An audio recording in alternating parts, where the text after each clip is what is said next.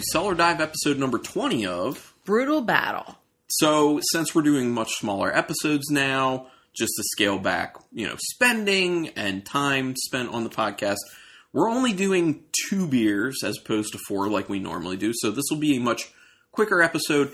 And I'm going to say we're not really competing on this one. And I say we should because we always compete. No, well, first of all, we don't always. If people go back and they listen to all the cellar dives, there are ones where we compete and ones where we don't. So that's a lie. The other thing is this it's more fair when you have two beers to choose. Oh. You know what I mean? Because, like, one could be good and one could be bad, and then, you know, you have opportunities. With this one, like, I, I, w- I can already tell you right now you would win. Like, I can tell you because the beer that you picked is one of the best beers we've had in a long time and we've already had it before. The beer I picked, we've never even had before, so it is ah. more of a unknown. Wild card. I trust the brewery. I will say, I definitely trust the brewery that did my beer, so I'm sure it's gonna be good. I just don't think it's going to be as good as what you picked. Yeah. So it's like Fine. over before it starts type thing. So maybe in your mind, In my mind, in my mind, mine- I already won. Okay, in your mind, we're competing and you already won. In my mind, there's no competition, and the audience members, there's no competition, right? Okay. They would agree with me, I'm sure. Okay, so my beer's first, and this one is in a 750 milliliter bottle. Or, I'm sorry, this is a 22 ounce, not a 750, a little bit smaller. This one is by Mellow Mink Brewing. This is their Scarlet Sunrise, and Mellow Mink is out of Should be Mechanicsburg, Pennsylvania. Yep, Mechanicsburg, Pennsylvania. We had picked this up when we were there last, which is a few years ago. Three? Well, it was pre-pandemic. Yeah. I think the last time we Three, four? the last time we were there was December 2019.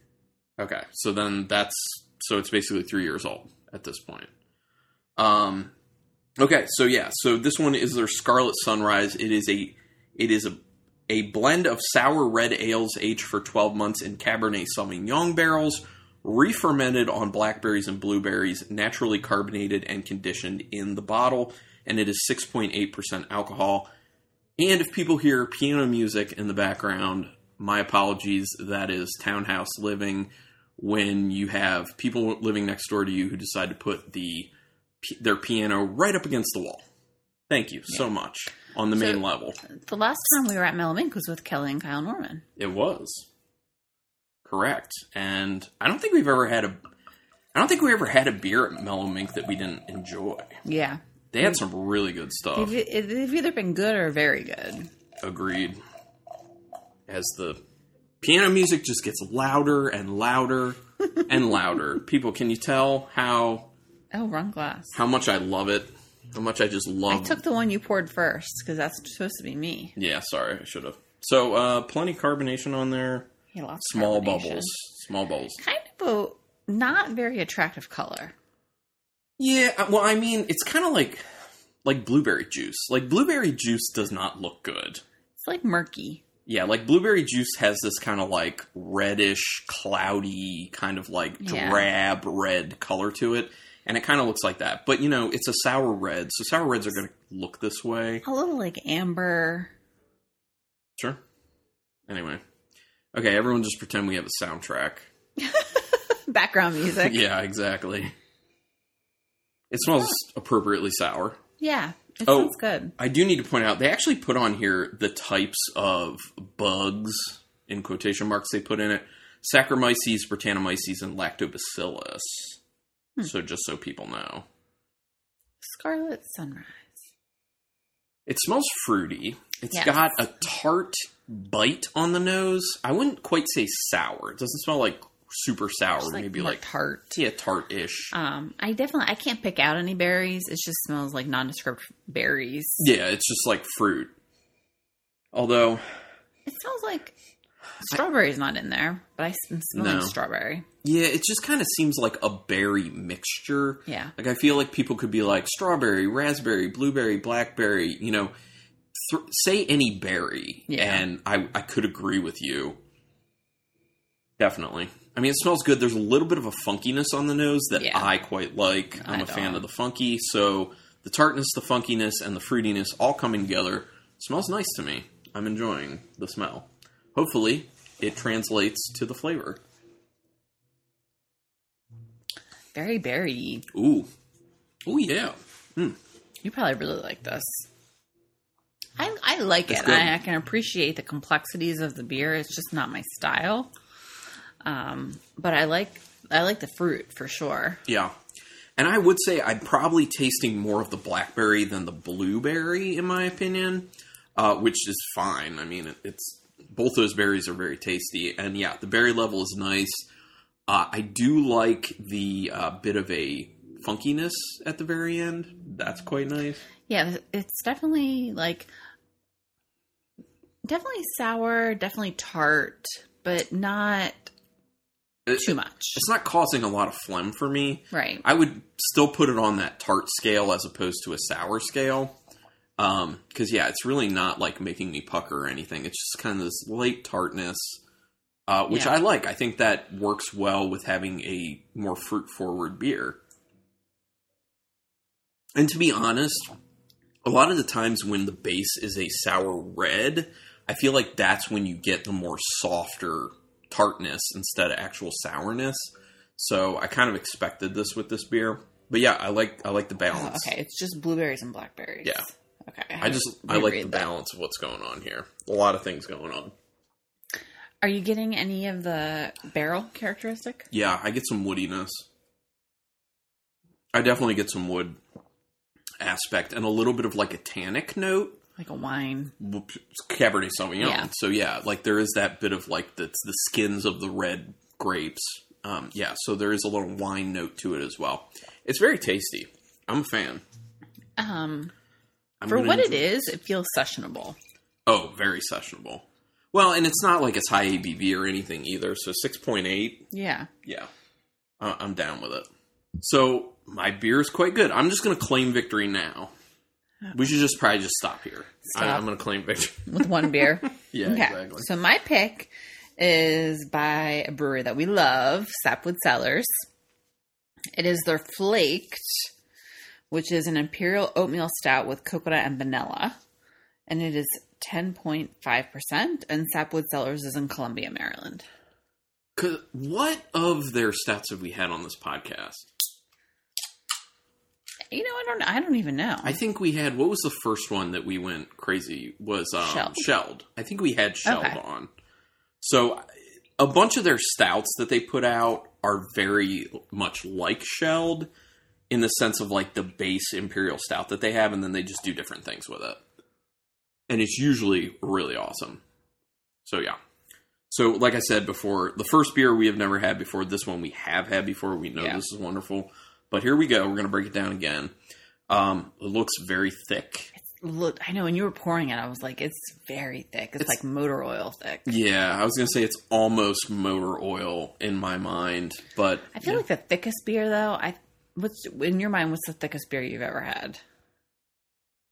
uh, I don't. I mean, off the top of my head, I can't really. Oh, recall. see, for me, it's very just. I remember it. was it? Um, oh, why am I blanking on it? Uh, ten fifty. Yes, yeah, that's 10 exactly what I was yes. gonna say because the like the last time I had that, I was like, oh my gosh, Yeah, it's so ten- thick. 1050 by Oskar Blues is very motor oily, very Yeah. thick. Yeah. It's great thi- beer. This Great isn't beer. quite there. But No. I will say when I swirl it up, the head on it looks very milkshakey.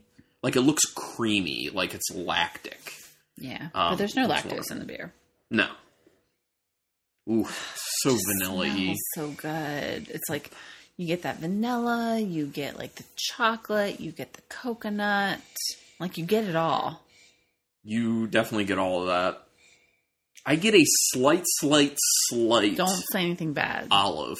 Olive. I get a Really? very, very slight olive. It's very. I It's like the, a hint on the end of each sniff. It's one of the smells that you pick up because you hate Yeah, it. yeah, I, I can't pick it up. But it smells great. I mean, I think plen- it smells so lots of coconut, lots of vanilla, plenty of chocolate. It just smells like a dessert, but it also doesn't smell like it's super sweet or gonna like Yeah. punch you in the mouth with too much flavor. It smells very nuanced, very kind of like smooth and easy. But yeah, let's go in. So good. Yeah, that's really good. I mean, it's just exactly how you. It's one of those beers like it smells and it tastes like it should based on the description, You're getting the coconut. You're getting lots of vanilla. It's nice. It's smooth. I don't perceive it being ten percent, ten and a half percent. Mm-hmm. Easy, full mouth feel, full bodied. This does need to warm up a little bit more, though, I will say, because I'm getting a little bit of a metallic taste to it, Mm-hmm. which I find that I get that a lot with stouts when they're still a bit too cold. They get this metallic note, and as they warm up, that just disappears. Mm. So I think this is still a little bit on the colder end from where we optimally want to drink it.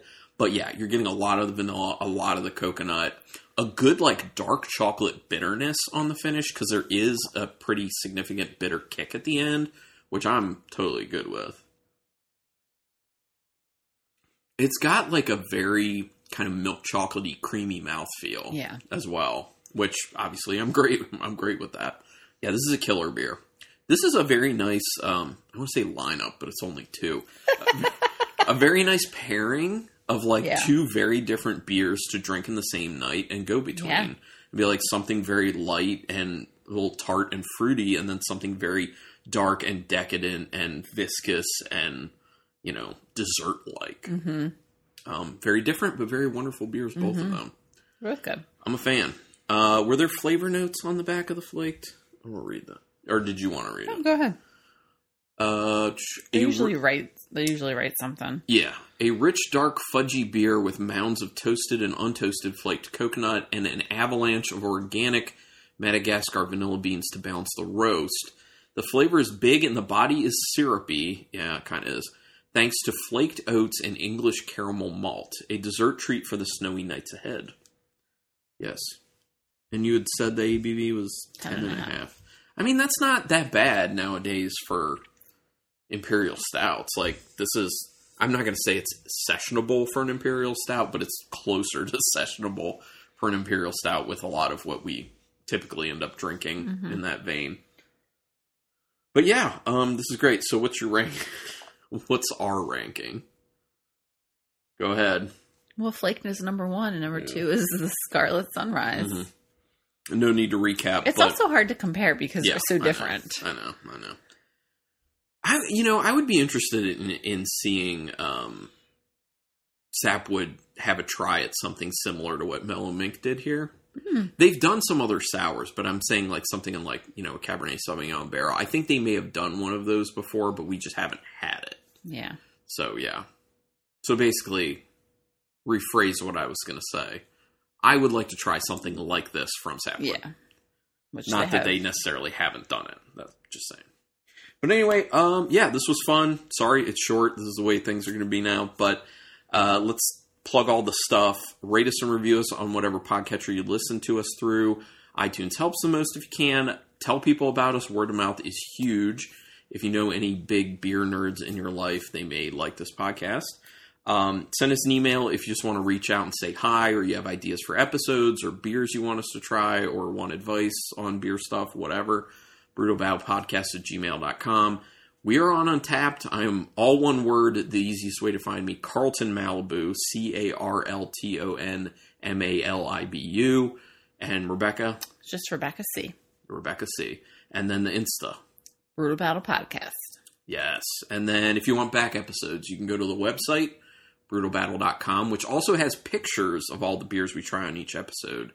And then you can also go to archive.org and just search Brutal Battle, and it'll bring up everything if you're, you know, if you want to do it that way. Because that's where we have our files hosted, our, our um, audio files.